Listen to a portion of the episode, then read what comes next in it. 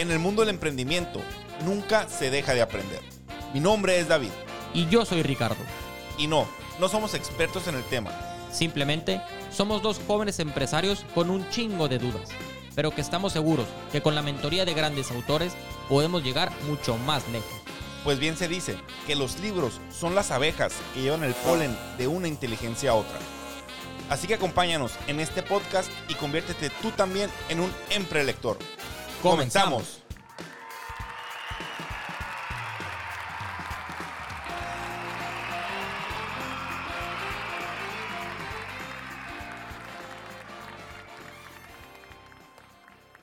¿Qué tal, chicos? Muy buenas tardes. Bienvenidos a un episodio más de este podcast Emprelectores. ¿Qué tal, David? ¿Cómo andas? ¿Qué onda, Ricky? Aquí muy contento de estar una vez más en este sexto ya episodio.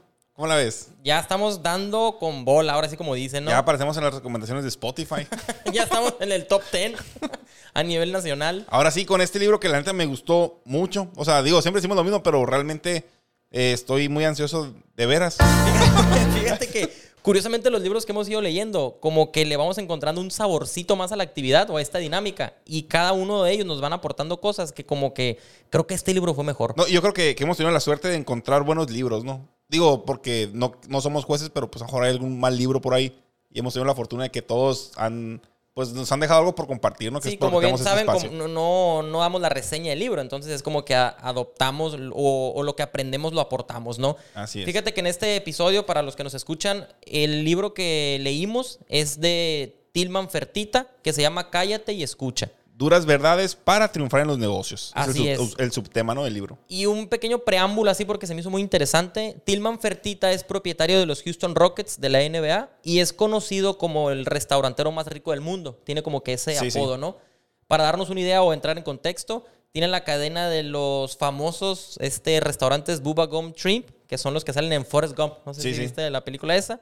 Y también tiene Landry Seafood y además pues tiene muchísimos casinos en, en lo que es Estados Unidos, ¿no? Lo que a mí me gustó, que me llama mucho la atención, es que según la lista, la lista de Forbes, es el, ciento cinco, el número ciento cincuenta y tres de los cuatrocientas personas más ricas de Estados ricas, Unidos, ¿no? Exactamente. O sea, y eso fue cuando sacó este libro, a lo mejor ya, ya dio unos espacios más ganados, ¿no? ¿Quién sabe? Y en este libro, que ahorita vamos a ya entrar en Oye, aguanta, Ricky, también tiene el show de Billion Dollar eh, Buyer, ¿no? Fíjate que cuando yo leí eso... Aquí en el libro, ¿no? Es como un tipo Shark Tank. Yo pienso que sí, no lo he visto, pero hace mucho énfasis de ese programa, ¿no? Y Hubiera yo... estado bien, pues a lo mejor investigar antes de grabar. Sí, bueno, pero con permiso, a... venimos. Nos... volver. Nos vemos en el siguiente episodio con más información.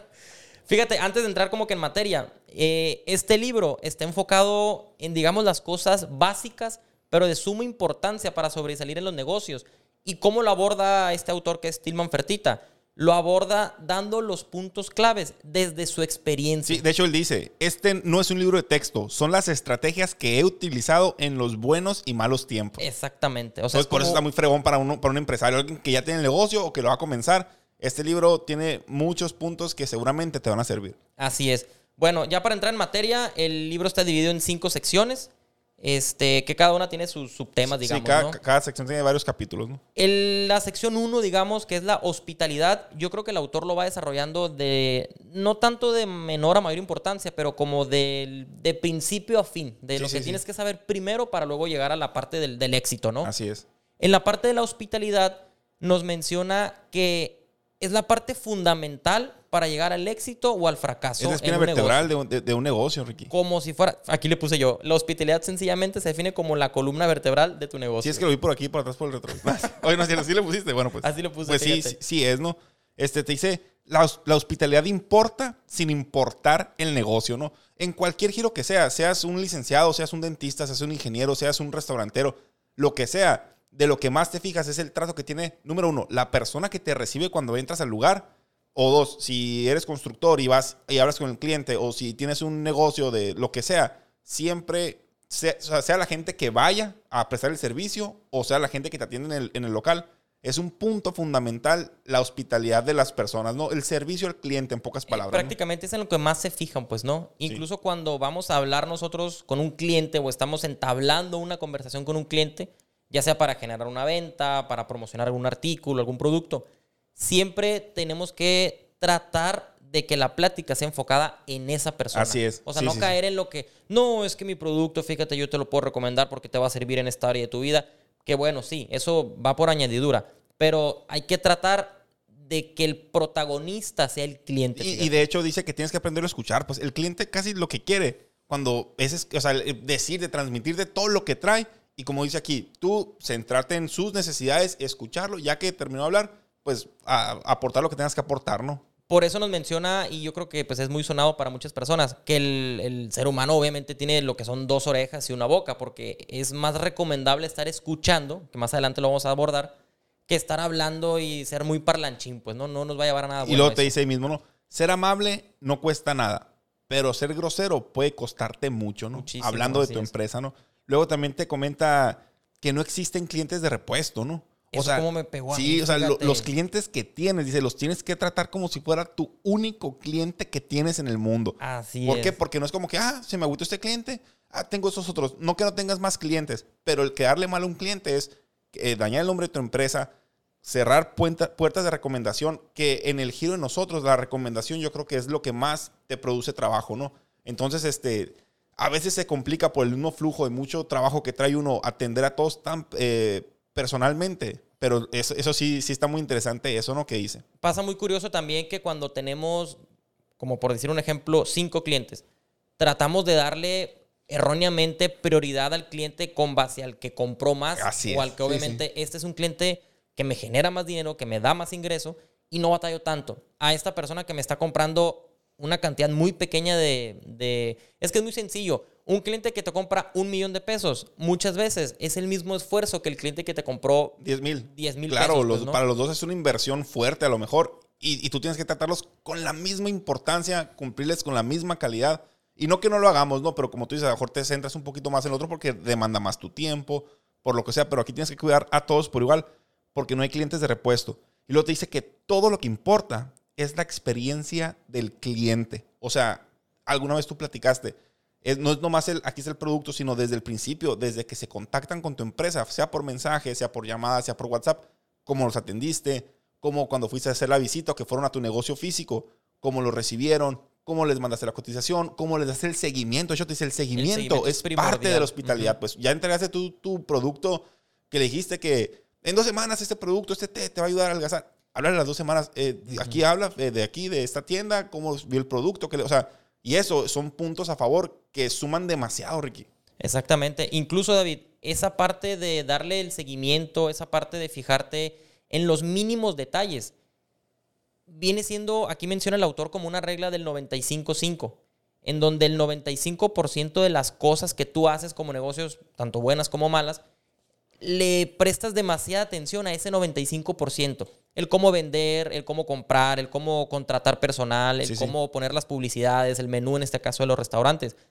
Todo te enfocas en ese noventa y cinco por ciento y lo haces, ¿no? Pero estás descuidando ese pequeño cinco por ciento que puede hacer la diferencia. Sí, te dice que ese cinco por ciento es lo que te puede llevar a la excelencia. A ¿no? la excelencia. Ahora, sí. si lo vamos a pasar a una parte de, restauran- eh, de los restaurantes, perdón, ¿qué puede ser ese cinco por ciento? El ir caminando, por ejemplo, de tu carro hacia el lugar del establecimiento, los chicles que están pegados en el estacionamiento, las colillas de cigarros que están en los, en los maceteros, un, li, un vidrio que esté medio entre que limpio, entre que, que te sucio. Sientas y que no esté limpia la mesa. Por Esas ejemplo. Cositas, ¿no? cosas, o sea, y, y que son cosas insignificantes, cosas entre comillas, tan ¿no? sencillas e insignificantes como que hay un foco fundido en el baño del espejo, por ejemplo. O sí, sea, sí. a lo mejor tú dices, no voy a vender menos porque un foco está fundido. Pero si atacamos ese cinco por ciento eh, de lo que está mal, obviamente nos va a llevar a la excelencia, ¿no? Sí, de hecho te dice que también a veces ese cinco por ciento es algo que el negocio ha hecho por años. Muchas veces son cosas que, no, es que eso no lo puedo ni cambiar porque es que así se hace. Y te, y, pero es, es una fuguita, es, es un bachecito en la empresa, ¿no? Y no lo vemos, ¿no? Fíjate, eh, dime, dime. No, te decía que otra parte, más o menos ahí con lo que estás comentando, el, el autor comenta que los problemas en cualquier negocio son inevitables, David. Siempre van a existir los problemas, las quejas de, la, de, de los clientes, clientes potenciales, clientes no tan potenciales. Nuestra tarea o nuestra misión es brindarles una solución. Sí, sí. Ahora, ¿cómo el autor... saber apagar el fuego? Exactamente. El autor te menciona una pequeña preguntita muy corta que es, ¿y sí? O sí, sea, sí. ¿cómo voy a solucionar este problema? Hazte la pregunta, ¿y sí? Por decirte algo, el cliente te pidió a las tres de la tarde unos huevos revueltos. Ok, pues la cocina no está preparada para unos huevos revueltos a esa hora porque el menú cambia, sí, los, sí. los utensilios son diferentes. Ok, ¿Qué tal? Y si dejo a lo mejor producto para cinco huevos revueltos por si llegan cinco clientes desbalagados. Y si hago esto, y si me preparo de esta forma, y si hago lo otro. Esa pequeña preguntita te va a poder ayudar a pagar o a, so, a resolver, perdón, esos problemitas, David. Sí, de hecho te dice mucho a, acerca de ese tipo de temas. Que al cliente, eh, o sea, decirle a veces que no, es decirle no que no puedas, sino que no quiero. No quieres, o sea, exactamente. Y es cierto, analízalo. Ahí están los huevos en, el, en, en la cocina, ahí está el cocinero. Si le dices que no, a veces sí puedes, pero no quiero. Ah, que son políticas, que lo que quieras. Pero te va a costar... Este, o sea, no te va a costar más. Y dice, y si te genera un, cor- un costo extra, decirle, sabes que con mucho gusto lo podemos hacer, pero eh, a lo mejor te cuesta un poquito más, o, o, o, se va, o se va a tardar más. Un poquito más que la otra comida. Exacto. O sea, buscar el cómo sí, y, y hace mucho énfasis en eso. ¿Por qué? Porque le arruinas la experiencia al cliente, y por algo tan simple.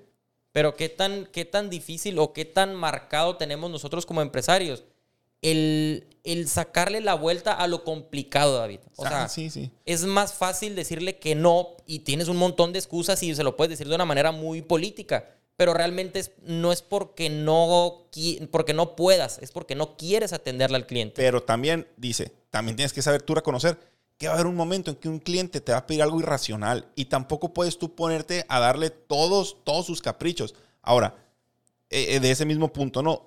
Y menos que te cueste, porque, es, o sea, sí, tienes que ver por el cliente, ponerlo en primer lugar, pero a la vez tienes que ver porque tu negocio esté produciendo. Entonces, si a ti te cuesta, o sea, tú tienes que saber decir hasta cuándo. Y si te llegas a equivocar en algo que hiciste, Ricky, de hecho lo menciona el autor, si le, le, nos pidió algo en el restaurante y llegó, no sé, la comida fría, era un platillo de quince dólares, no le voy a dar una remuneración de trescientos dólares, no, le vas a dar algo simbólico, algún valecito para la próxima venta, un postrecito de, de, de cortesía.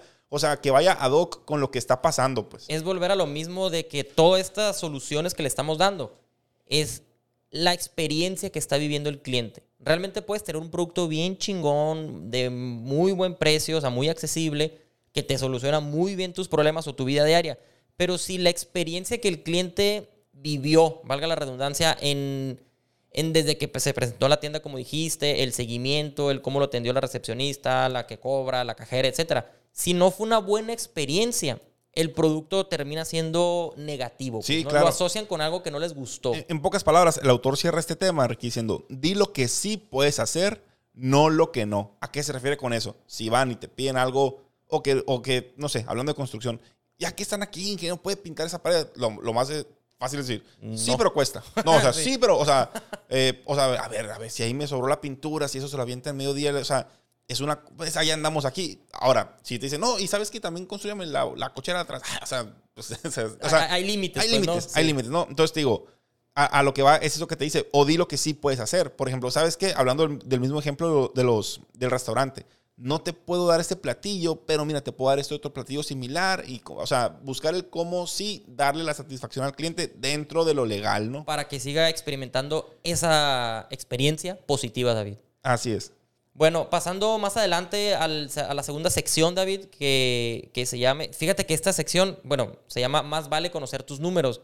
Se me hizo muy interesante porque en cualquier negocio, David, para poder tomar una buena decisión, para saber qué tanto estás avanzando, qué tanto ha caído tu venta, qué tanto porcentaje tienes de venta concretada o qué tantas cotizaciones haces al mes, etcétera, es fundamental conocer los números de tu negocio, pues, ¿no? Ah, claro, sí, sí. Con base a los números o a esa pequeña tabulación que tú vas a hacer semanal, mensual o, o quincenal, vas a poder tomar mejores decisiones, David. Sí, de hecho te dice que el capital de trabajo es una, una, un, un término que cita mucho, ¿no? Que sí. Es lo que puede hacer la diferencia entre el éxito o la extinción de un negocio, ¿no? ¿Y qué es el capital de trabajo? Es la diferencia entre los activos circulantes y los pasivos de una compañía. O sea, ¿a qué quiere decir eso, no? Lo que a ti te cuesta, bueno, lo que tú estás produciendo y el dinero que te queda para pagar tus fijos y tus gastos, lo que te queda de eso, eso es tu capital de trabajo, ¿no? Y es donde muchas veces los emprendedores o las empresas chicas tienen o tenemos ese detalle. ¿Por qué? Porque no tienes a veces este, el flujo para sobrevivir seis meses si no traes eh, ciertas ventas, ¿no? Entonces...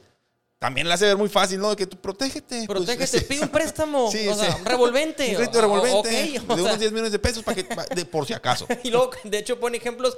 No, yo puse cinco millones de dólares sobre la mesa apostándole que lo podía perder. Y yo, que no, pues yo. Órale. Ok, está dejo padre. Los papeles de la Hilux. Oye, güey, pero por ejemplo, lo, ah, también, y lo anoté aquí en, en otra sección más adelante. Yo también cuando veía el, o sea, los ejemplos de él, los del autor, le decía manejaba. Yo, no mames, pues aquí uno, aquí viendo cómo le hace. Y este, uno no, jugando sí, a la empresita. Sí, yo este, cuando metí cien mil dólares, aguanta pues, pero a, a él dice, en treinta años me llevó a construir esto. O sea, pasar de cuatro millones de dólares a, sí, de cuatro millones de dólares a cuatro mil millones de dólares, de dólares me tomó treinta años. Uh-huh. Entonces, que sí que en treinta años vamos a tener cuatro mil millones de dólares. Así que échenle ganas, chicos. También a los sesenta y ocho, no hay pedo. Fíjate que es importante mencionar, David, que cuando la empresa tiene capital o tiene flujo de efectivo, es más fácil que prospere. Sí. Vamos a suponer que te dedicas, no sé, a los zapatos y un cliente te pide un par de zapatos. Vas, compras la materia prima, lo haces, te, te paga y tienes el dinero, ¿no? Ahí está la ganancia, qué padre, muy bien. Otro cliente te pide quince pares de zapatos. Bueno, pues todavía tengo ahí de las utilidades. Sí, sí, sí. Hago la fabricación de los zapatos, lo vendo. A lo mejor me pagan a la semana, pero recuperé rápido la, in- la inversión y tengo la ganancia de esos quince pares de zapatos. Ok, el flujo de efectivo te está ayudando porque lo tienes todavía. Sí, sí. Llega un cliente, un mayorista, por ejemplo. ¿Sabes qué? Tengo una expo, quiero exportar o no sé, ocupo cuatrocientos pares de zapatos. A la madre, pues ok, me la voy a aventar sí, sí. si puedo, que no sé qué, pero te voy a pagar en noventa días. Claro, voy a ir al de esa ventanita madre. de sí, tiempo sí. de noventa días, o puede ser más o un poquito menos. Y casi, y casi nunca hay anticipo en ese tipo ya, de chambas. ¿Eh? Ya no tienes el flujo de efectivo. ¿Qué pasó? Puede ser que hayas pedido un préstamo, puede ser que hayas este, sacrificado todas las utilidades de las ventas pasadas. El punto es que te quedaste sin efectivo o sin la caja chica, digamos, el flujo de dinero. Sí, sí. Para poder... Este, ¿cómo se dice? Para poder cumplir a ese cliente. Y ahí es donde a los empresarios medianos, chicos y grandes tal vez, les afecta mucho. Por eso es bien importante tener y conservar el flujo efectivo. Sí, y te menciona lo que hablamos ahorita, que él recomienda siempre tener líneas de crédito revolvente aprobadas, ¿no? ¿Por qué? Porque no sabes cuándo las vas a necesitar, ¿no? Entonces, ¿por qué se te presenta una situación como esta? O tener ahí con algún prestamista, lo menciona también, alguna línea abierta. ¿Por qué? Porque se te puede llegar a presentar algo así. Y son las oportunidades que te ayudan a crecer, Ricky. Pues. Es cuando nos pasa a nosotros, David. En, como bien saben que nos dedicamos a la construcción. Mm, te dan una chamba. Te dan el anticipo. Ejecutas la chamba. Vas a cobrar, espérame. Así es. quince días, veinte días, treinta días, cuarenta días. Y a la par te cayó otra chamba, por ejemplo, sin anticipo. Sí, Puta, pues, pues, o sea, necesitaba yo que me, que me pagara en aquel tiempo sí, sí, sí. para poder solventar ese, esa nueva obra. Pero eso es lo de menos. Lo interesante es no tienes el dinero de esa venta que ya hiciste hace noventa, cien, ciento quince días. Pero tú ya tuviste cien, ciento quince días de pagar renta, de pagar Así nóminas, es. de pagar insumos, gasolinas, gasto operativo. Por eso es que muchos de los empresarios no podemos avanzar. Sí, o, o no puedes entrar a cierto sector porque en lo privado normalmente, normalmente el, el pago sí es terminé, checamos y te hago aquí una carta de garantía y, y, y, y te pagan, ¿no? Pero ya si le trabajas a ciertos sectores como la industria, que es lo más normal, o a cadenas de mercados muy grandes como son las eh, pues tiendas de conveniencia, se dice. De conveniencia. Así es, o sea, también como Walmart, todos esos que te pagan al, al, o sea, a los noventa días, sesenta días. Que se maneja crédito constante, ¿no? Así es, pues.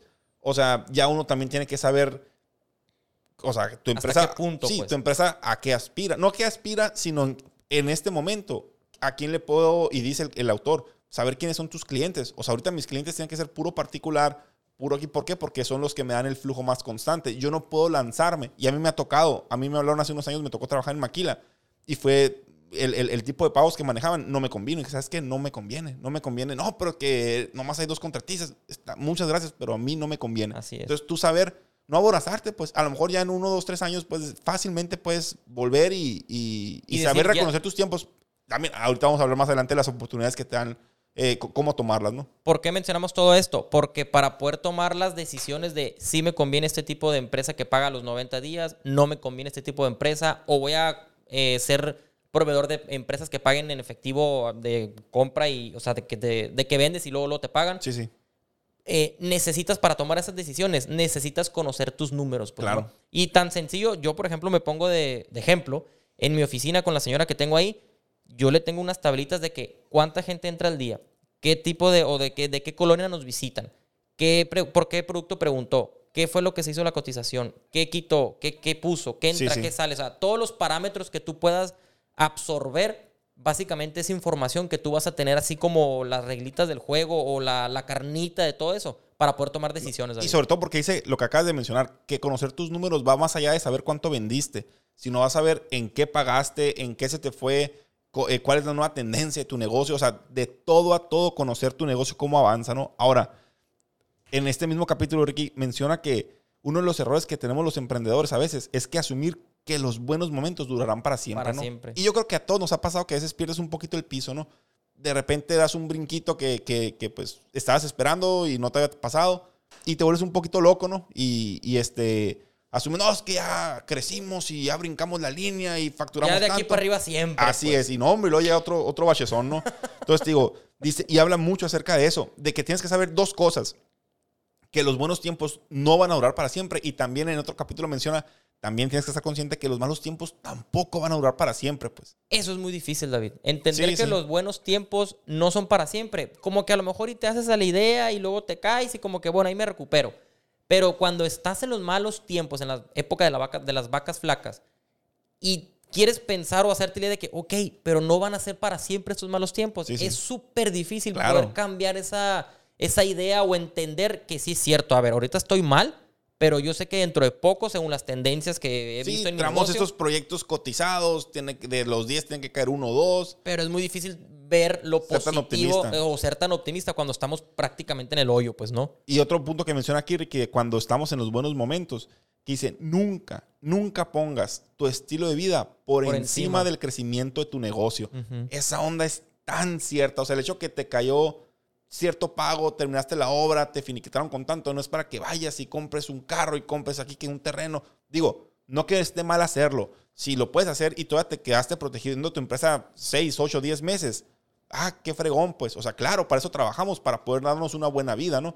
Pero no pongas tu estilo de vida por encima del crecimiento de tu negocio, pues. A lo mejor sabes que es que me quiero comprar este carro porque es el de mis sueños.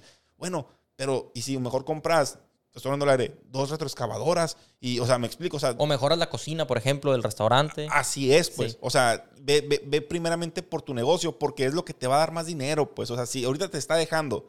Si lo mejoraras, te va a dejar más. Pues. Y una pregunta muy sencilla que, que se la pueden hacer a varias personas. Cuando les empieza a ir bien en X negocio que tengan, bien, bien, bien, que ya empiezan a tener una solvencia mejor o un poquito más de libertad financiera, ¿qué es lo primero que se compran? Un carro. El carro. El carro. Sí, definitivamente sí. Es, cambio mi carro. Ok, pero ese carro...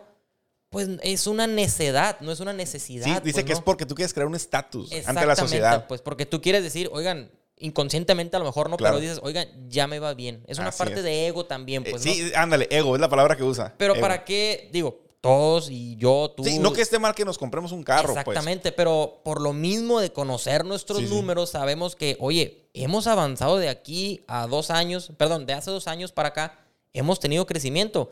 A lo mejor no es momento, según los números que estás viendo, de comprarte el carro. Ya te lo puedes comprar, hasta sí, sí. dos te puedes comprar. Pero no es momento. Mejor inviértelo a tu negocio para que de aquí a, no sé, cuatro años puedas comprarte seis carros, pues. Sí, no sí. te vas a comprar los seis. A lo que voy a decir. Sí, sí, hablando que, que tienes el, el, la capital para poder Tienes hacer. el capital para poder hacerlo. ¿Y qué pasó? Tu negocio ya te está dando para seis carros, pero a la vez ya está madurando tu negocio. Claro, ¿no? Claro.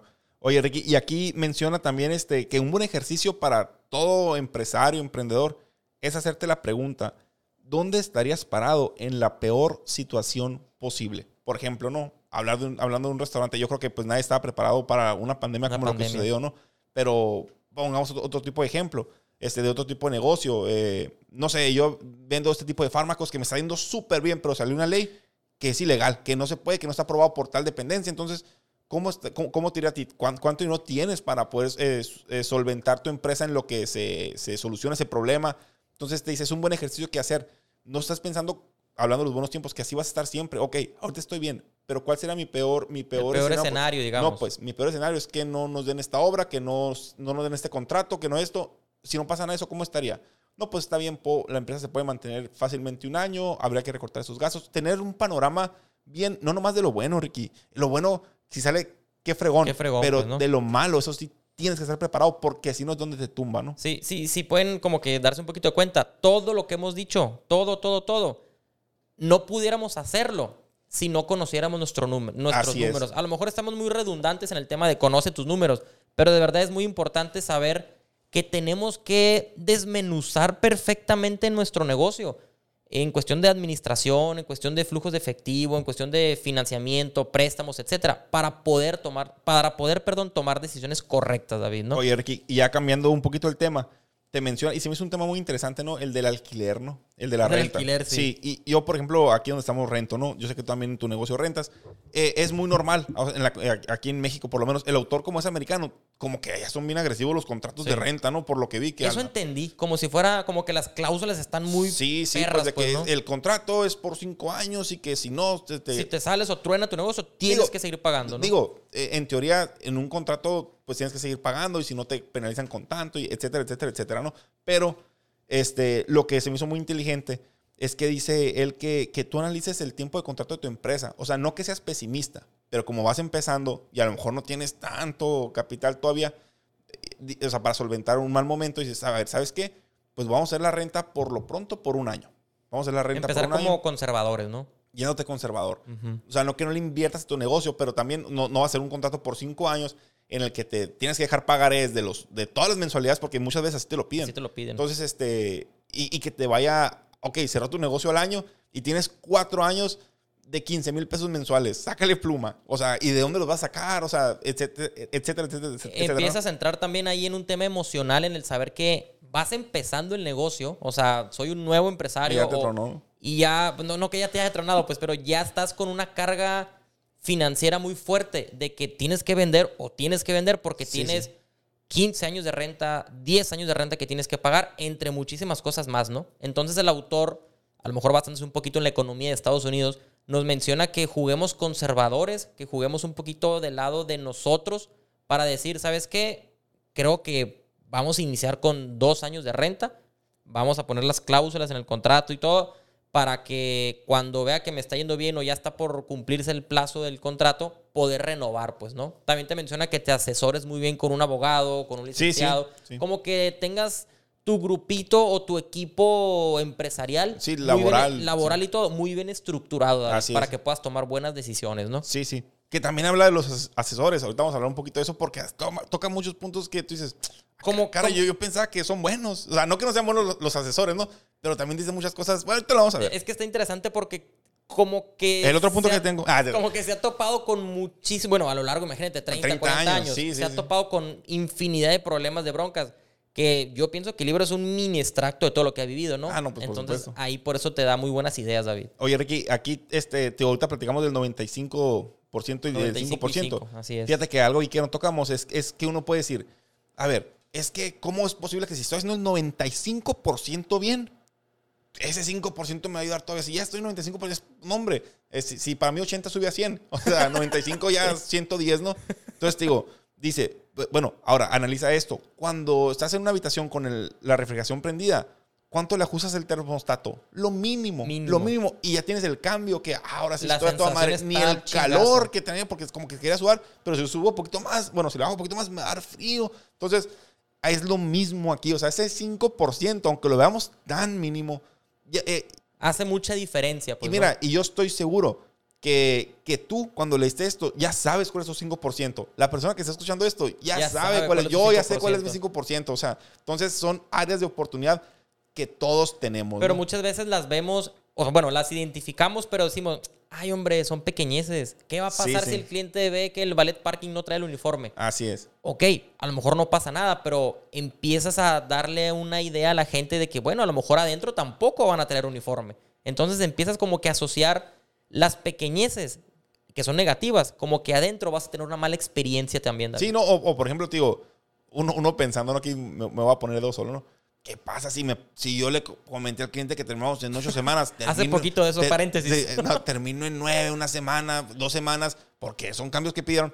Ok, a lo mejor y sí, pero, pero, pero pues hace un esfuerzo por cerrar el tiempo que dijiste. Y, y, y eso, digo, todo, toda la experiencia de pe a pa del cliente estuvo chingona. Y a lo mejor en eso, a lo mejor no le pintó tanto, pero si hubiera cerrado al chingazo, o sea, o sea, toda, Uf, hubiera sido todavía una experiencia más... Más placentera. Placentera, esa es la palabra. Así es. Pues entonces digo, todos conocemos nuestro cinco por ciento. Puede ser algo administrativo, puede ser algo operativo, pero ahí está, pues. Ahora, también es importante y es de sabios, digamos, reconocer que tenemos ciertas eh, deficiencias con respecto al cinco por ciento.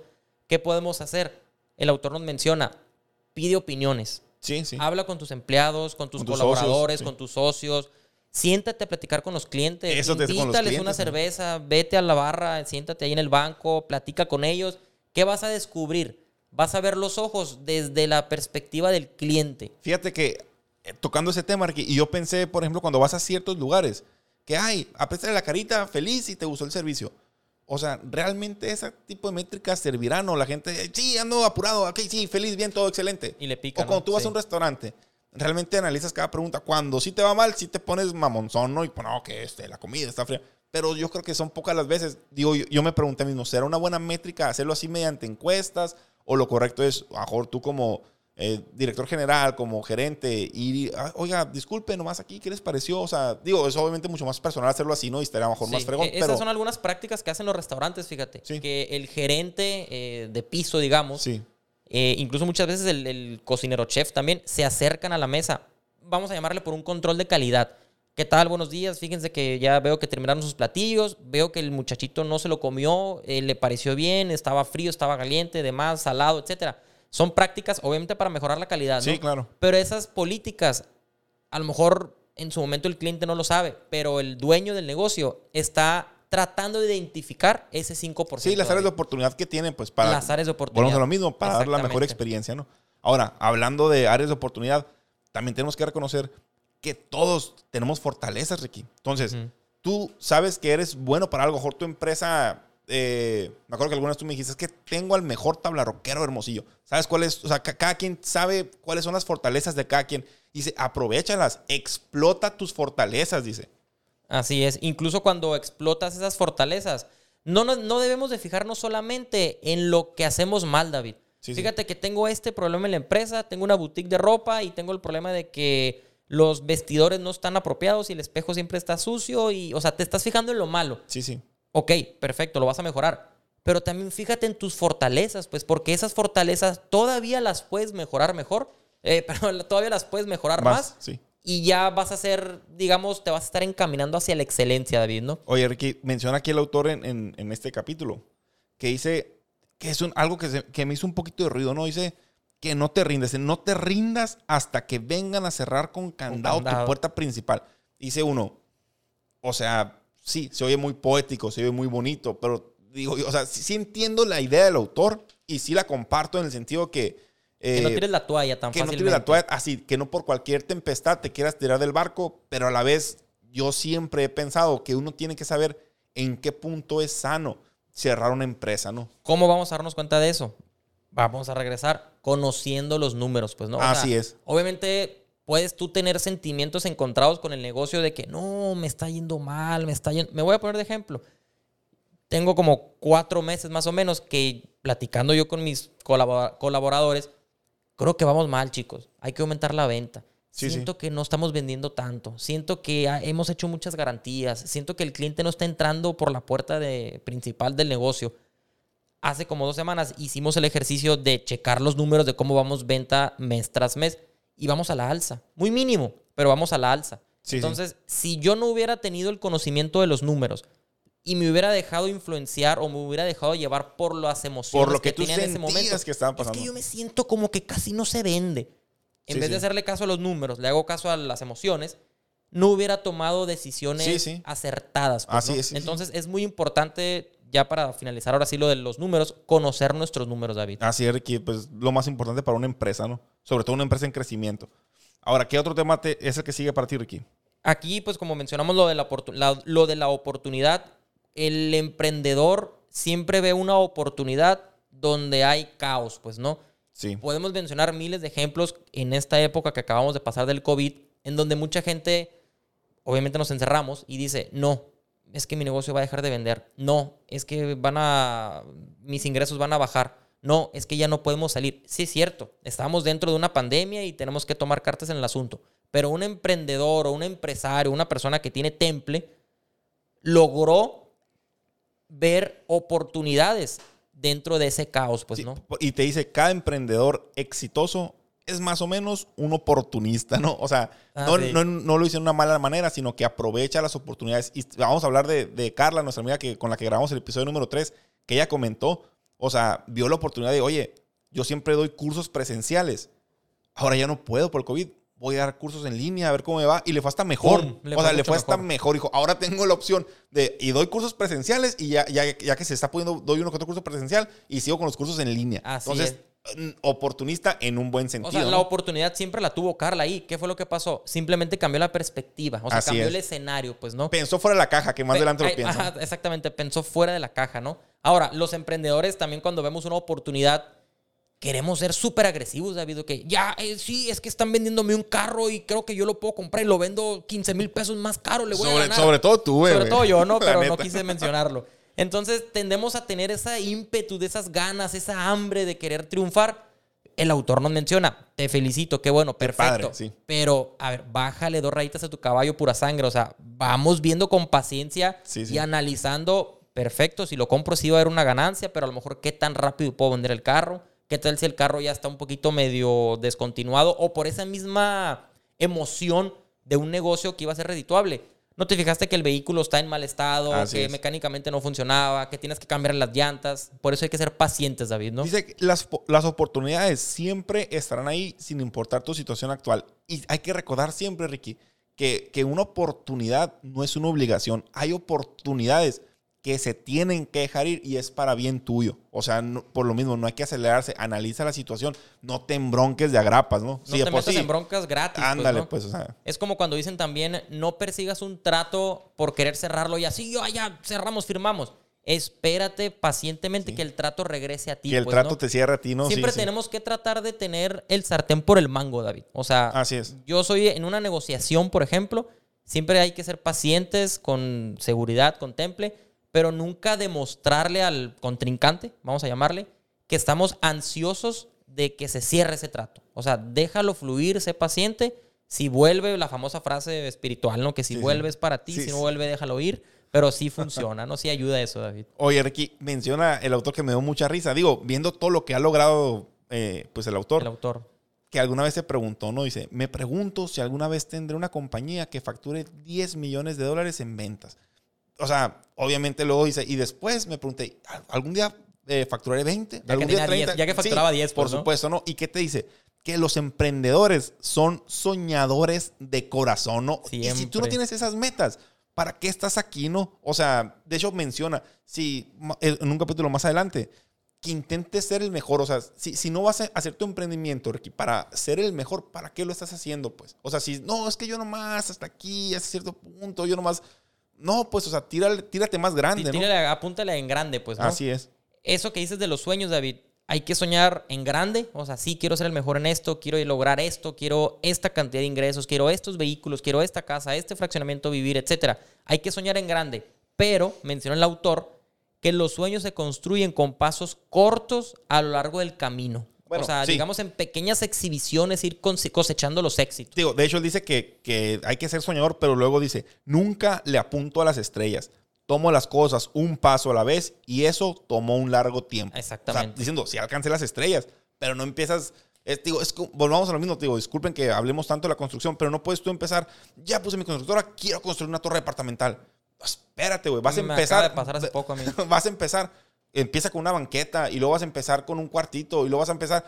Es un proceso, Ricky. Sí. Nos dan hueva los procesos. De hecho, el libro te dice, no quieras demasiado, demasiado rápido. Y todos los emprendedores, pues es lo mismo. Somos soñadores, queremos la mejor calidad de vida. Es, o sea, se vale, se vale, pues. Pero tienes que entender que todo es un proceso y a veces te desesperas porque no, ¿cómo es posible que no se nos dio este contrato? Si yo lo quiero, yo lo... Sí, está bien, pero neta, no estabas listo, pues. No estás listo. Y, y va a volver esa oportunidad. Va a volver, va a volver cuando ya estés listo. Pues eh, como tú decías mucho. Yo decía que cuando el maestro Ándale. está listo, cuando el alumno está listo, el maestro aparece. Así pues, ¿no? es. O sea, tú dices, ay, pero no entiendo por qué no me cayó este contrato o no pude cerrar esta venta de exportación o mmm, estas, ¿cómo se dice? Estos productos que vendo no se me venden. Sí, sí. Ok, no se te venden por algo. A lo mejor no es que estés haciendo las cosas mal. A lo mejor es que no estabas listo sí, sí. para... Eh, soportar un financiamiento, por ejemplo. Así es. Y te dicen, no quieras correr un maratón si aún no sabes gatear. O sea, literal, es el mejor sí, sí. ejemplo ese, pues, ¿no? Así es. Ahora, también como empresarios o emprendedores tenemos que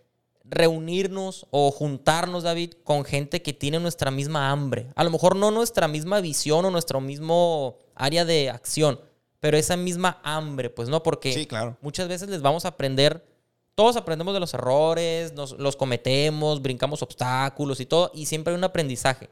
Pero también de las personas con las que te rodeas, que son líderes, que son exitosos, que han aprendido ellos mismos de sus propias sí, batallas. Sí. A esas personas les aprendemos mucho también para nuestro negocio. Por supuesto. Oye, Ricky, para cerrar este tema, dice, no todos los tratos tienen que ser un home run. Un cúmulo de buenos lanzamientos puede anotar tantas carreras como una bola larga, ¿no? Exactamente. Volvemos a lo mismo. O sea, a veces nos enfocamos con que... Y, y volvemos a lo mismo. A lo mejor este, eh, algún restaurantero. Es que yo quiero poner un restaurante aquí en... En, en, en una la de las torres de aquí, a, de... así es, y, y que en el tercer piso y que con luces. Ok, no que está mal, esté mal soñar, ¿no? Pero, ¿sabes qué? O sea, a veces también yo he visto carretas que venden un chingo, güey. ¿Sabes cómo? Pero muchísimo más que el ah, restaurante más fregón que está y, puesto. Y no está mal ninguno ni el otro, pero me refiero que es lo que dice, ¿no? A veces mejor ten quince carretas y a lo mejor vendes más que ese, güey, y te queda más, ¿no? O sea, pero también está el claro ejemplo, tomando lo de la carreta que dices, que a lo mejor una carreta de tacos, por mencionar, empieza siendo una carreta de tacos. Esa misma carreta de tacos después se convierte en, una, en un asadero, ahí mismo donde estaba la carreta de tacos. Sí, sí. Después esa, ese asadero se convierte en un restaurante de carne asada. Y después va creciendo, ¿no? La, la misma carretita, el dueño o el empresario tenía un objetivo, un sueño, una misión. No empezó poniendo, número uno, pues no tenía la capacidad económica, nos queda claro. Pero no, no empezó siendo el restaurante más fregón de esa zona. Claro. Empezó siendo la carretita, tenía un sueño de llegar a ese punto... Y fue dando pasos cortos pero seguros, cortos pero seguros, sin descuidar la parte obviamente administrativa, el servicio al cliente, la hospitalidad, y llegó, vamos a llamarle a la excelencia, pues, ¿no? Sí, sí, así es, Ricky. Y luego te comenta que uno como empresario, como emprendedor, y lo mencionaste tú ahorita, tiene siempre que mantenerse hambriento. O sea, ¿a qué se refiere esto? Se refiere a que quieras más, busques más, o sea, que no bajes la guardia, que no caigas en, un, en una zona de confort de tu empresa, de que ya ah, así estamos bien, este, ¿para qué crecer? No que no esté mal conocer hasta dónde crecer, no, y no lo estamos contradiciendo, sino va un poquito más allá, ¿no? O sea, mantente siempre hambriento. Dice, a veces para motivarte, siéntete pobre, güey. Una buena técnica, aquí lo puse yo también. Siéntete pobre, pues. pues no. Diario me motivo yo. Yo vivo motivado. No, o sea, ¿a qué se refiere con siéntete pobre? Que digas, a ver, ¿qué carro quiero? No, pues quiero... Bueno, hablamos de carro, ¿no? Pero digo, no tiene na- nada de malo. O, ¿dónde mm. quiero vivir? O sea, ah, pues quiero este carro y quiero vivir aquí. Bueno, ¿por qué no te los compras? No, pues, ¿qué tal? No puedo, pues. Ah, siéntete pobre. Entonces, síguele chingando, sigue trabajando. O sea, es un motivador de que no. Entonces, digo, volvemos a lo mismo. No es como que en tu primera venta ya me fui y compré el carro. No, no, no. Sé inteligente, construye tu imperio y después se te, va, te va a llegar solo, ¿no? Pero eso se refiere, o sea, siéntete pobre. O sea... Pero a- cuando, cuando accedas o que ya puedas comprar ese... ese... Esa, ¿cómo se dice? Ese objeto inalcanzable. Ese, vamos a tomar el ejemplo del carro otra vez. Tienes tu negocio y quieres comprarte un carro. No te alcanza. Te estás sintiendo pobre. Perdón por la expresión, pero te estás sintiendo pobre. Le echas más ganas, le chingas más, te compraste el carro. Ahora, según tú ya llegaste al éxito que querías. Jamás. Vuélvete a sentir pobre. Sí, sí. Ahora quiero una camioneta. No me alcanza. Chíngale, trabaja, mejora el servicio al cliente, vende más. Sí, como... Guarda dinero para tu empresa y ya después. Ah, claro, sí, no, no crean supuesto. Que vamos a trabajar o que estamos eh, predicando que el, que, trabajar, que el trabajar y obtener ganancias es para lo del carro. Esa manera de ejemplo. Sí, sí, sí, Llegas sí. al punto que ya te compraste la camioneta, no pierdas el hambre. A lo mejor puedes dormirte en tus laureles, pero no hagas eso. No pierdas el hambre. No me alcanza porque me quiero comprar un B M W. Siéntete pobre. Ok, le chingo más. Pasaste de un bochito a un Jetta, a un B M W, a lo mejor un Jaguar, pero nunca perdiste el hambre. Pues, Así ¿no? es. Y luego te dice, para permanecer hambriento, tienes que ver los obstáculos como retos. Como retos. Así, así es. es. No dejar que te tumben, no dejar que te desanimen, sino decir, ok, si me presentó esto, eh, no tirar la toalla, no darme de vuelta e irte, no decir, a ver, no, este es un re- lo vamos a solucionar así, equipo, está esta bronca. Yo creo que eso es lo más, lo más importante, ser transparente con tu equipo de trabajo. Ellos te merecen saber cómo están las ventas, cómo está la situación. Tampoco al grado que los estés alarmando a cada instante por cosas insignificantes. Pero si estás viendo cierta tendencia preocupante, ir a ver, chavos, no es para asustarlos, no se preocupen, no, no van a perder sus puestos, sus trabajos, pero estamos atravesando esa situación. Estoy pre, pre, previendo que se puede poner un poquito crítico, nomás les comento, o sea, no. Pero sí, David, pero uno como líder siempre trata... demostrar su mejor cara ante, claro, sus clientes y ante sus colaboradores. Sí, sí. No queremos alarmarnos, no queremos contaminarlos a lo mejor con, un, con algo emocional que traemos porque no se concretó una venta, por esto, por lo otro. Pero como mencionas tú y el autor, hay que ser lo más transparentes posibles sin, sin llegar al punto de desanimarlos. Sí, o sea, sí. un buen líder realmente no se forja o no detectas un buen líder cuando las cosas van bien. Así es. Eso me gustó mucho. Es el punto mucho. que seguía, sí, sí. Detectas un buen líder cuando las cosas van mal. Así o sea, te... cualquiera puede ser líder cuando le está yendo al chingazo. Claro, Oye, claro. Es un super líder este cabrón. Sí, sí, sí. Quítale todo lo que tiene, ponle estos retos, le cayó Hacienda, lo embargaron, etcétera, etcétera. Se cohibió, se cayó, tiró la toalla. Uta, qué buen líder era. O sea, ahí te das cuenta quién es el verdadero líder. Pues, así ¿no? es, así es. Y te digo, volvemos a lo mismo. Alguna vez lo platicamos en otro episodio. Que también el director general o el dueño de la empresa es a veces una persona muy solitaria porque no quieres compartir todas las broncas por no asustar a tu, a tu equipo, por no alarmar a, en tu familia. Muchas veces ni a tu esposa sí, se lo platicas. Así pues, es, ¿no? pues, pero... Pero te digo, sí no está de más ser transparentes con tu equipo de trabajo hasta el punto que sea legal, ¿no? Así es. Ya más adelante, en la, en la última sección del libro, David, que precisamente es esta de Vive tu liderazgo. Sí, sí. Me gustó mucho la parte en donde dice, hablando de cosas más técnicas, ¿no? Que cuando tú como líder, cuando vas a tener una reunión con tus colaboradores, ah, sí. que no, no sean reuniones largas. Así de es. Una hora, hora y media, dos horas, puede que sean efectivas. Pero ¿qué pasa? Tendemos a aburrirnos. Ahorita con la cuestión digital, por ejemplo, que pasamos de un salón presencial en el colegio, por ejemplo, sí, sí. a clases en línea, los niños o incluso los empresarios también no aguantamos tantas claro, horas frente a la computadora. Enfado. Lo mismo pasa en, en juntas presenciales. Una hora escuchando a una persona se vuelve como una burocracia, no, como y, puro blasfemar. Y es pues, que ¿no? dice el, el autor, Ricky, que las cosas realmente importantes en quince minutos las tienes que decir. Y el decir tenemos quince minutos le da un sentido de urgencia a la reunión. Y entonces empiezan hablando de lo más crítico que tienen que hablar, no haciendo antesala que, bueno, como sabrán, nos encontramos el día de hoy. A ver, vamos a tocar este punto. Tú, tú, y sí, a mejor te fuiste a veintidós minutos. Sí, pero no es una reunión de dos horas. Así pues, ¿no? es, pues entonces eso se me hizo algo muy interesante. Y que de también. repente te dan un break y que después del break vuelven a tocar eso. O sea, la gente o los colaboradores, la empresa, el empresario, se vuelven poco prácticos. Pues no, empieza con, a, a ser muy redundantes también en ese tipo de reuniones, David. Sí, fíjate que otro punto que me gustó mucho de esta sección, Ricky, es que dice que el liderazgo no se impone. El liderazgo no se impone. La gente quiere ser liderada. Y esto es completamente cierto. O sea, tú, un verdadero líder nunca va... Yo soy el líder, todos me tienen que seguir. No, la gente siempre busca a alguien a quien seguir. Claro, en tu empresa a veces es por posición. Que también hay un principio de liderazgo que yo leí en un libro de Maxwell. Que existen los líderes natos, los líderes de nacimiento. La gente que tiene esa chispa, ese, ese ímpetu que la gente lo sigue. Uh-huh. Y también existen los líderes por posición.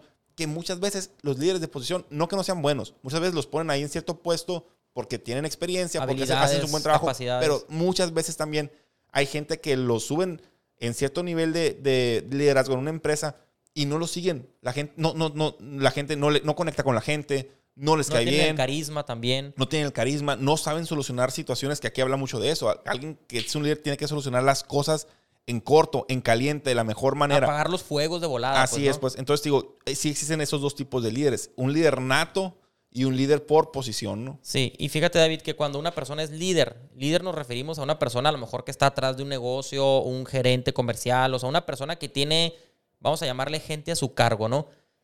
Por lo regular, tiene que soportar muchas, no voy a usar la palabra tragedias, pero tiene que soportar muchas cosas negativas, muchos obstáculos que le afectan emocionalmente, ¿no? Ahora, cuando estás del lado del no líder, que eres el colaborador sí, sí. o el, ¿cómo se le llama? La, la persona que está abajo del líder. Es muy fácil juzgar al líder y decirle, no, es que lo hubiera solucionado así, yo, la verdad, tú hubieras, yo hubiera hecho esto mejor, que no sé qué.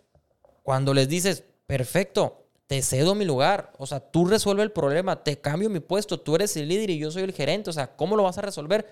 Ahí es cuando ya se dan cuenta que No, muchas veces, ¿no? No tienen la madera para ser Así líder. Es, pues criticar sí, sí. cualquiera lo puede hacer. Sí, claro. Y el líder, por lo regular, no sé si en todas las ocasiones, pero por lo regular es el malo de la película, pues, ¿no? O sea, el líder siempre quiere, claro, imponer a lo mejor lo mejor para el, para el negocio, quiere dar soluciones, quiere llegar al, al bien común en general, pero tiene que remar contra marea porque quiere ser, perdón, porque los otros muchas veces no van a estar de acuerdo. Sí, pues, ¿no? claro, pero pues trae otro enfoque completamente trae otro diferente. Enfoque, exactamente, pues, ¿no? Oye, Ricky, también menciona aquí que el líder escucha. Un líder escucha.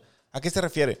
A, a tu personal, a tu equipo de trabajo. Todos nuestro equipo de trabajo son personas que tienen las mismas broncas en su casa personales que uno, que con un hijo, que con su papá, que alguna, algún problema, problema de lana. Y a veces simplemente quieren platicar y sentir de parte de uno que está eh, como, como jefe de la empresa, como dueño de la empresa, que sienta que somos eh, empáticos, ¿no? O sea, que, que entre nosotros nos, nos echamos la mano.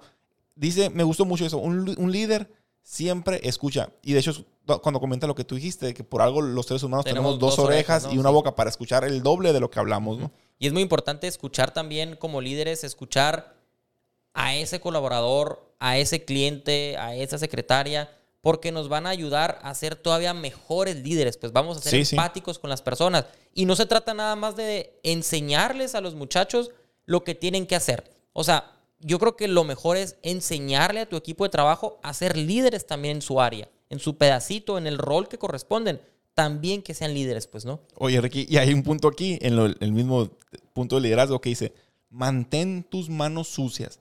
Comprométete con hacer lo que sea necesario para ayudar al éxito de tu negocio. Voy a contar una historia mía, que neta que luego, luego, cuando le dije a la bestia, qué buen líder soy. Digo, no, pero digo, y no lo digo porque sea un estandarte yo ni nadie, pero algo que pasó que, que ah, bueno, estuvo bien lo que hice. A ver, échate la vida, échate. Eh, el año pasado que estábamos trabajando una maquiladora, este, ya estamos por cerrar la obra. Estamos, estamos por cerrar la obra, güey. Y para entrar a esa, bueno, de la gente que traíamos, unos están pegando block y, y las celdas de los block, los huecos que tiene el block, los tienes que colar. Entonces llegó el sapo para colar. Nos dejaron el concreto ahí en unos tambos que teníamos. Pero ese día me faltaron como tres cabrones, güey, de los ayudantes. De los trabajadores, Todos, los, ¿no? todos los, los oficiales albañiles están pegando block. Pero tenemos una fecha muy agresiva de entrega de esa obra. Yo decía, si muevo a esa gente para que se vengan a colar, no, van a, no vamos a avanzar, no vamos a cumplir con la meta. Entonces estaba yo y otros tres ayudantes. Y ahí no es como que hablo otra obra y tráiganme otros de allá, porque no, tienes que mandar a hacer una credencial, que presentar antidoping, tardas dos días en tener acceso a la que planta. Que la gente tenga acceso, ¿no? Ni pedo, y me voy a poner a colar con ellos. Me remango las mangas. Sí, y, me acuerdo que, y me acuerdo que llegó el arque ahí, ¿qué pasó, David? Aquí, pues ni modo, güey, me tocó chambear y ya, y salió. Digo, digo, me dio mucha risa cuando ensucia, me mantén tus manos sucias, pues claro. Li- vaya que literal, las, pues, ¿no? Vaya que las tuve sucias. Es que también el, el autor te dice, involúcrate en tu negocio tanto como puedas, pues, o sea. Sí, no, eso está mal, ¿no? O sea. No, yo lo sé, pues, pero digo, a lo mejor en ese momento. Ándale, sí. O sí, sea, si en eso el fuera contexto, ¿no? Algo, algo de, de diario, así, oye, pues está súper mal, pues, ¿no? Pero, digo, desgraciadamente ahí sí se me dio, ¿no? Tenemos que entender que la empresa tiene roles, pues, ¿no? O sea, hay personas que cumplen roles. Está el líder, está el gerente, está el que cuela, en este caso que dices tú, está el albañil, está el cocinero. O sea, hay roles que cumplir. Pero tienes que involucrarte en tu negocio, no para que tú siempre seas el cocinero. Tú sí, tienes sí. tu rol acá arriba, pero involúcrate, checa qué están haciendo. Y como líder, no des por hecho que las cosas las van a hacer solo porque tú les Así dijiste. Así es. Siempre da seguimiento. Como me pegó, o sea, como darle el seguimiento o la supervisión, digamos, claro. de que, oye, vas a hacer esto, luego vas a ir por este material, luego le llevas esto, cobras esto y aquí te espero. Tú crees que lo va a hacer y ojalá, y si tienes a la gente capacitada, sí lo va a hacer. Si te encargaste de formar líderes, lo van a hacer. Pero no, no des por hecho que ya lo sí, hicieron. Sí, o sea, sí, sí. échale una llamadita. Eh, sé un poquito desconfiado. Pues. Exactamente. Dale el beneficio de la duda. A José lo olvidó. Dale el beneficio sí. de la duda, exactamente. Oye, Ricky, lo que, ahorita para cerrar esto también de, de lo que dijiste que te, de, de que te involucres lo más posible en tu negocio, me acordé también mucho. Una tía que tiene un, un restaurante. Me acuerdo que cuando... Cuando llegaba demasiada gente, en un restaurante chico tipo taquería, restaurante. En Estados es, Unidos, Sí, en ¿no? Estados Unidos. Cuando llegaba mucha gente, yo me acuerdo que se ponía ella a meserear también. O sea, claro. por supuesto, pues estoy viendo que sí tengo el, el, el, el personal necesario, pero se llenó de más el lugar. Este, pues aquí estoy yo, me voy a poner a chambear. Y eso es completamente válido. Eh, pero pasa, incluso es muy normal. O sea, tú de, vas de hecho, a restaurantes y sí, ves así eso. Es. Sí, sí, sí. O sea, tú ves de repente en un restaurante que... Porque también uno como cliente se da cuenta inmediatamente... algún rasgo físico o algún tipo de vestimenta en especial. No Casi sé, siempre van a ver esos diferentes. Este es el gerente o Así él es. es el dueño. Incluso te das cuenta, estás comiendo en un restaurante y de repente, de seguro él es el dueño. ¿Por sí, qué? Sí. No sabemos. Pero qué loco eso, ¿no? Y de repente ves que está llenísimo el restaurante y que esa persona que aparentemente es el dueño lo ves trabajando. Sí, Yo sí. en lo personal digo, o sea, qué chingón este cabrón que le está echando todas las ganas, y es parte de lo mismo del principio de este capítulo, que es una experiencia que estás viviendo de que, oye, se está poniendo la camiseta a paz. Ah, a pesar de que no tiene por qué estar entregando platos. Ahí anda entregando platos. Sí, pues, ¿no? sí, sí, claro, por supuesto. Está muy bien eso, David, ¿no? Oye, Ricky, también menciona aquí, este, hablando de, de cómo resolver los, los, los obstáculos, los problemas que pueden surgir en el día a día en cualquier empresa, cualquier tipo de empresa, que enseñes a la gente a actuar como tú lo harías, ¿no? O sea, antes de, de enojarte, antes de, de ofuscarte, piensa, a ver, pero yo leí la capacitación correcta a estas personas, eh, de que hagan lo que, o sea, explicarles, ¿sabes qué? Yo en esta situación haría esto, o que estén contigo unas dos, tres semanas que vean cómo tú actúas para que tengan el mismo tipo de respuesta de lo que pues tú como, como director general esperas de ellos, ¿no? O sea, no con puedes... Con tu ejemplo, digamos, es, vamos a, a enseñarles, pues, ¿no? Y dice, un líder es un gran maestro. Ni más ni menos, ¿no? Y también, David, un poquito pegado con lo que acabas de decir, no tenemos que tener miedo de contratar gente más talentosa que así nosotros, es. ¿No? Sí, sí. A lo mejor tú eres el líder o dueño del famoso restaurante que estamos hablando. No tengas miedo de contratar a una persona que es más talentosa que tú, a lo mejor haciendo cocina, o más talentosa que tú administrando las cuentas por cobrar ahí de los clientes. Tú vas a seguir siendo el líder, o sea, no, va, no te va a desplazar esta persona, te va a facilitar. Al contrario, viene para sumarte. Porque a lo mejor, exacto, a lo mejor esa persona es un chingón y mejor que tú, a lo mejor administrando el negocio. Sí, sí. En, en, y en tú esa eres área. El mejor haciendo otra cosa y no hay pedo. No significa que te va a quitar esa chamba, te va a desahogar y el negocio va a, uh, va a crecer. Oye, Ricky, pues, ¿no? Pero el pedo es que entra la desconfianza en ese tipo de cosas. A ver, tengo este restaurante, tengo esta receta secreta de la salsa deliciosa para los boneless. Sí, sí pasa. Sí, sí pasa. Entonces, si este cocinero que no conozco, que me recomendaron mucho, pero... Y si salió chapulín y me roba la receta. O sea, entonces... O pongo este vato que es súper fregón para los números, pero y si yo no sé si me está chingando ahí de la caja o de que me... O sea, me explico. Desgraciadamente entra eso. Tú nunca vas a poder saber si puedes confiar en una persona. No te queda más que esperar lo mejor. Obviamente buscar gente recomendada, gente capaz y que pase lo que tenga que pasar. Ya es la, no cultura, puedes... ya es la es. cultura que traemos, pues, ¿no? Incluso en el, en el episodio pasado que leíamos, David, del libro pasado, el podcast, el episodio pasado, decíamos que era muy importante contratar personas afines a tu negocio, pues, ¿no? Sí, para sí. tratar de disminuir un poquito estas cosas del famoso robo de, de identidades, pues, ¿no? Oye, Ricky, menciona también algo que, que se me hizo súper, súper interesante, que dije, a la bestia, esta, lo anoté en mayúsculas, ¿no? Dice, el gran trabajo debe ser reconocido y recompensado. Pero recuerda, hacer bien tu trabajo es algo que debe ser esperado, no constantemente aplaudido. O sea, claro, tenemos gente capaz que, bueno... No está de más una palmadita en la espalda. Oye, muy buen trabajo, ¿eh? O sea, muy, muy, muy buena venta que me cerraste el día de hoy. Te felicito. Okay. Así es. Pero no es como que siempre tengo que estar ala, alabando a la gente. No porque no seas un buen patrón, sino pues tú estás contratando a alguien que crees que te, tiene que, dar, que te debe dar esos resultados. Estás sacando su, su, este, su Digamos tarea. Que es obligación de ese colaborador. Es, es como eso, decía, ¿no? este, se me fue el nombre de este futbolista de la Liga Europea, eh, que decía, yo no festejo cuando meto un gol. Porque acaso un, un cartero celebra cuando entrega una carta. O sea, es como si no es mi tarea sí, hacer eso. Es su trabajo. Ah, es pues, mi ¿no? trabajo. Entonces, te digo, digo, no que seas inhumano y, y no que no motives a tu equipo. Pero también a veces la gente quiere un reconocimiento por, por, por cada cosa que hacen y no es así. Pues, o sea, sí. tú estás pagando una nómina que ellos estuvieron de acuerdo, que ellos te pidieron por cierta cantidad por su tarea que están desarrollando. Hasta ahí, punto, ¿no? Si lo ponemos en el ejemplo del famoso restaurante también, vamos a hablar de la persona, el mesero. El sí. mesero tiene que, te, tiene que darte un buen servicio, tiene que atenderte bien, llevarte la comida, ser amable, empático, etcétera, etcétera, y resolverte los problemas, resolver, perdón, los problemas de los comensales. Se acaba el, el, el servicio y muchos meseros te exigen una propina. Ah, sí. Claro que es, bueno, no es obligación, pero claro que si hubo un buen servicio, les vas a dar una propina. Pero muchas veces los meseros lo hacen nomás por atender y por conseguir esa propina, porque algo parecido a lo que tú mencionas, ya se creen merecedores de esa propina. O sea, realmente es tu obligación. Sí, sí, dar, dar, un, dar un buen servicio. Dar un buen servicio con, el, con los comensales. Claro, desgraciadamente con los, con los meseros, tú has sido mesero, yo he sido mesero. Este, es, juega parte importante de nuestro salario porque no te, nomás te pagamos tanto, pero con las propinas. Con las propinas te, te alivian. Entonces, digo, ¿no? sí, sí, digo que, que es un tema un poquito delicado, pero sí, en cierta parte... Pero también no tenemos que caer en lo, ¿cómo se pudiera decir? En lo, en lo grosero o en lo poco humano de no reconocer a nuestros colaboradores claro. cuando hacen algo bueno, David, ¿no? Y te digo, pero también aquí dice, debes exigir un, un máximo desempeño. O sea, debes exigir un máximo desempeño. ¿Por qué? Porque es para lo que entraron a tu empresa. No que seas un negrero, no que los explotes, no. Pero, o sea, el, el, el tope máximo porque tú estás pagando el tope máximo. Máximo, ¿me explico? Exacto. Sí, también, sí, sí. obviamente, depende mucho de cuánto es el sueldo que te ofreciste. El, el, el, el, la, ¿Cómo te puedo decir? La el, relación. Sí, el desarrollo del trabajo que haga la gente va a ser eh, linealmente igual. Proporcional. Proporcional uh-huh. al sueldo que tú estás pagando. Entonces, si quieres buenos resultados, pues también paga un buen sueldo, ¿no? Sí, pero pasa mucho también que aquí incluso vamos a hablar en, en, la, en la... ¿Cómo se dice? En, en, en México, pues, ¿no? En, en la cultura mexicana. Muchas veces el, el, el, el colaborador quiere más sueldo o más retribuciones económicas de las que él aporta o de las que él da, sí. pues, ¿no? Sí, como sí, que así sí. se fue dando la cultura mexicana y, pues, tenemos que, como líderes también, saber navegar y saber jugar con eso. Pues. No, y, y saber hasta qué punto es, es lo correcto, es lo justo, y hasta qué punto pues ya no se puede, porque tu chamba hasta ahí es, pues, ¿no? Uh-huh. Sí, es un tema delicado. Oye, Ricky, menciona también otro tema que, que me gustó mucho, ¿no? Que dice, el cambio eh, es inminente. O te anticipas a él, o te ajustas, o te pasan por encima. Y habla aquí este, del Blockbuster, por ejemplo, ¿no? De la otra, de Xerox también, creo, ¿no? Sí, de Xerox, sí. Este, de ciertos restaurantes, de, o sea, por, piensa en los taxis, todo existe, ¿no? Pero les ha bajado las otras aplicaciones Uber, que existen. Por ejemplo, ¿no? Así es.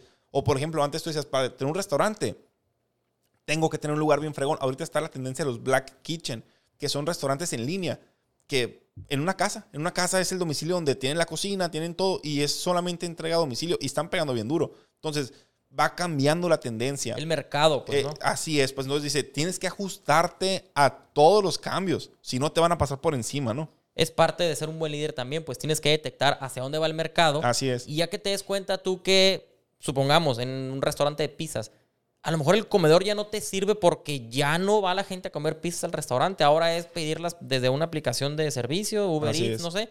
¿Y para qué quieres el comedor ahí? Mejor sí, sí. vas a tener más más pedidos a domicilio o en estas aplicaciones. Amplía la cocina. Amplía la cocina hacia el comedor y deja una barrita de comida por si algún desbalagado va, pues, ¿no? Sí, sí. Cuando no haces eso, cuando no te adaptas, cuando no tienes esa resiliencia o así, ¿qué pasa? Cierras tu negocio o terminas por contaminar tu negocio y no vas a avanzar, David. Y de hecho te dice que prestes atención a los cambios de la sociedad y sus conductas. Y te dice, por ejemplo, volvemos al ejemplo de las pizzas. Yo tengo este tipo de... Viendo esas pizzas, oye, como que está entrando mucho la tendencia de lo vegano, de lo sin gluten. Hay que sacar alguna opción para alguien. Producto. Así es. Pues, entonces, a, acóplate a las necesidades cambiantes de la sociedad. Pero también te dice que aprendas a diferenciar entre lo que son cambios y lo que son modas, ¿no?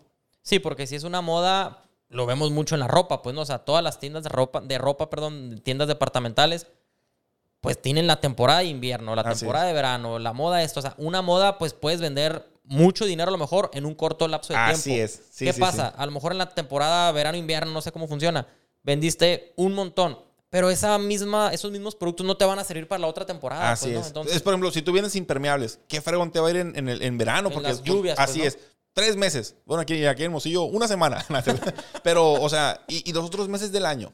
O sea, bueno, ya entras en que si lo exportas, que si lo mandas, sí está bien, pero estamos hablando, es un ejemplo, ¿no? O sea, tienes que tener ciertos productos que te ayuden a sobrevivir todo el año, no solamente una temporada. Fíjate que ¿no? con esto que estás comentando, me acuerdo de una frase que viene acá en este mismo libro muy al principio, que atiendas a las masas, ah, no sí, a cierto. Las clases. Así o sea, es. ¿A qué va con esto el autor?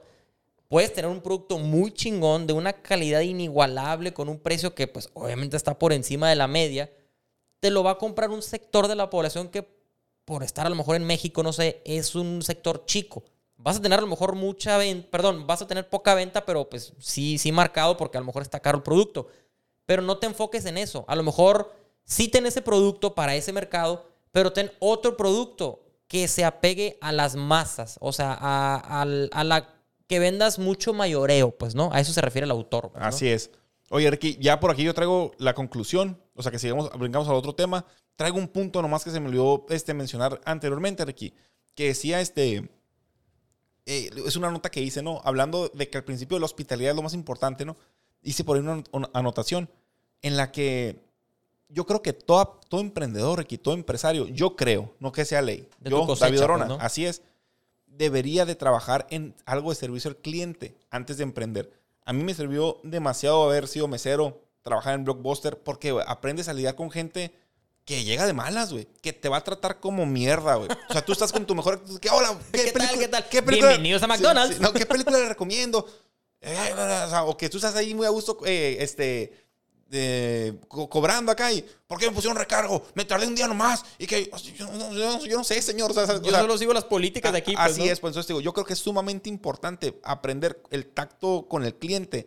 Los eh, distintos tipos de también de personalidades de clientes, que, te, o de clientes es. que te vas a topar, pues, y ¿no? Y que lleguen y te traten como basura y tú no poder decir nada más que quedarte callado. Digo, obviamente hay límites, ¿no? Pero, pero gente que, que así, así tratan a veces a la sí, Fíjate personas. Que mi mamá me decía, hay que saber obedecer primero para poder mandar. O sea, así es. Va muy de la mano también. O sea, primero sí, te tienen sí. que arrastrar. O sea, a lo mejor primero como colaborador o como Oye, por eso, por eso te das así con Rocío. Estás aprendiendo a obedecer ahorita. Estoy pues. aprendiendo a obedecer. En mi casa se hace lo que yo obedezco.